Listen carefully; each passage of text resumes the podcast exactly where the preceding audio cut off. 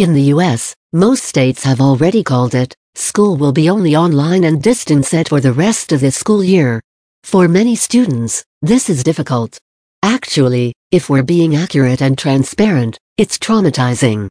It is necessary, it is important, but there is a lot of trauma for all of us. For high school seniors, it's downright tragic. They are missing all the final things they'd hope to get the chance to do as they wrap up their childhoods and this stage of their educational careers, and say goodbye to their homes and lives up to this point. So, yes. This is really difficult for everyone, but educators worldwide are talking about ways to combat the lack of emotional closure students will have in many places. Here are a few of their ideas to help all of our children as they make the transition from one school year to the next, no matter what that will look like for them. Provide an anchor. Students need a familiar place to which they can return. Some schools are making that happen by having everyone return to their former classrooms next fall, or whenever face-to-face learning begins again. Even if it's just for a day, or a week, creating time and space to say goodbye and create a sense of ending for students and educators is really important. Some may not be able to physically make that happen, though. If possible, Take any pictures of your classroom that you have and share a physical copy with students. Share any group shots you have of the students in the classroom, or any photos of individuals can be shared specifically with that family. Students need tangible proof that this year happened. They need to be able to solidify their loss in some tangible way in order to move forward. Another way to do this is by sending letters to individual students. Younger students love to hear you reminisce about funny things that happened while you were together, or cute stories of things that happened in class. Sometimes, your first impressions of each other are nice to share especially if one of you was way off on your impressions.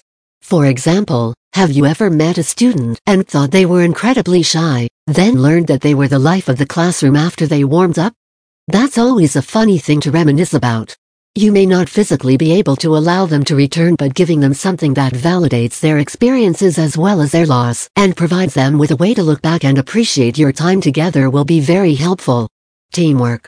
If you have students that will be leaving your campus next year for a higher grade, approach members of your district and ask them to make videos of their new prospective schools. The end of the year is generally a time when students tour the next campus they'll be attending, and without that, Many students may be really nervous to make the switch.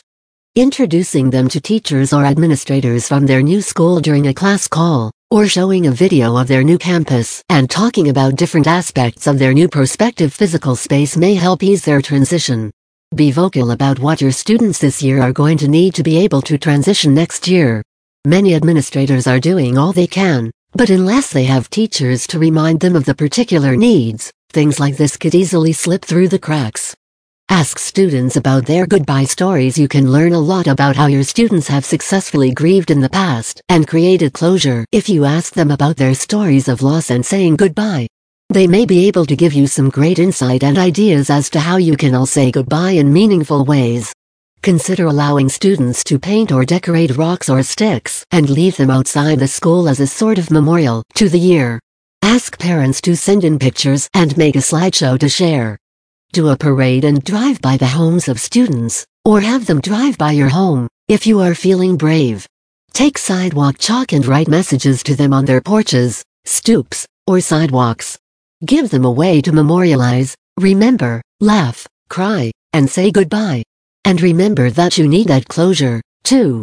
Give yourself a way to mark this year with all its good and bad, and say goodbye.